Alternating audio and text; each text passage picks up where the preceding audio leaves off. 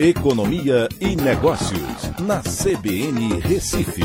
Oferecimento Cicred Recife e Seguros Unimed. Soluções em seguros e previdência complementar.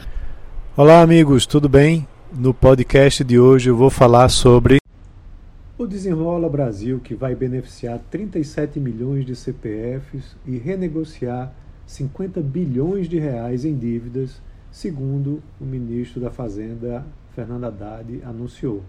Com validação do presidente Lula, o Ministério da Fazenda agora vai desenvolver o sistema que vai ser utilizado. E o anúncio oficial ocorrerá somente após o sistema ficar pronto e acontecer a adesão por parte dos credores. O desenho do programa, de acordo com Haddad, deve girar em torno de 10 bilhões de reais com recursos do Tesouro Nacional no fundo garantidor para uma dívida estimada em 50 bilhões de reais, envolvendo 37 milhões de CPFs negativados. E o programa virá através de uma medida provisória. Os credores vão entrar no programa pelo tamanho do desconto que oferecerem aos devedores que estão com CPF negativado.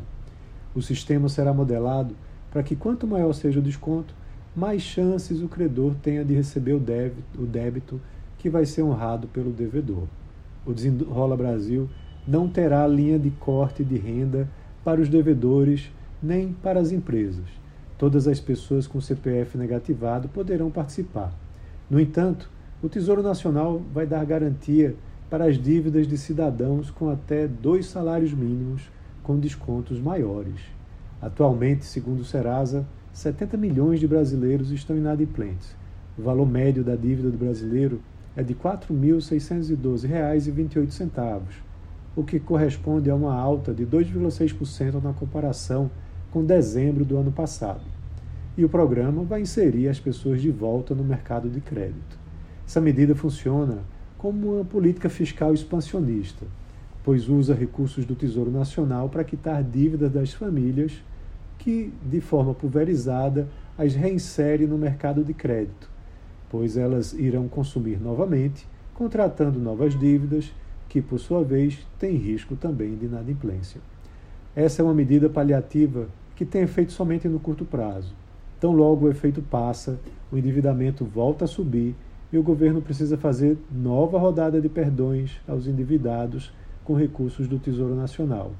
A saída vem através da diminuição do desemprego e do aumento da renda. Então, para resolver, políticas de geração de empregos e renda são mais efetivas, como a própria reforma tributária, que inclusive vem a desonerar a folha de pagamentos, permitindo que mais trabalhadores sejam contratados com salários mais altos. Políticas estruturadoras é que realmente fazem a diferença.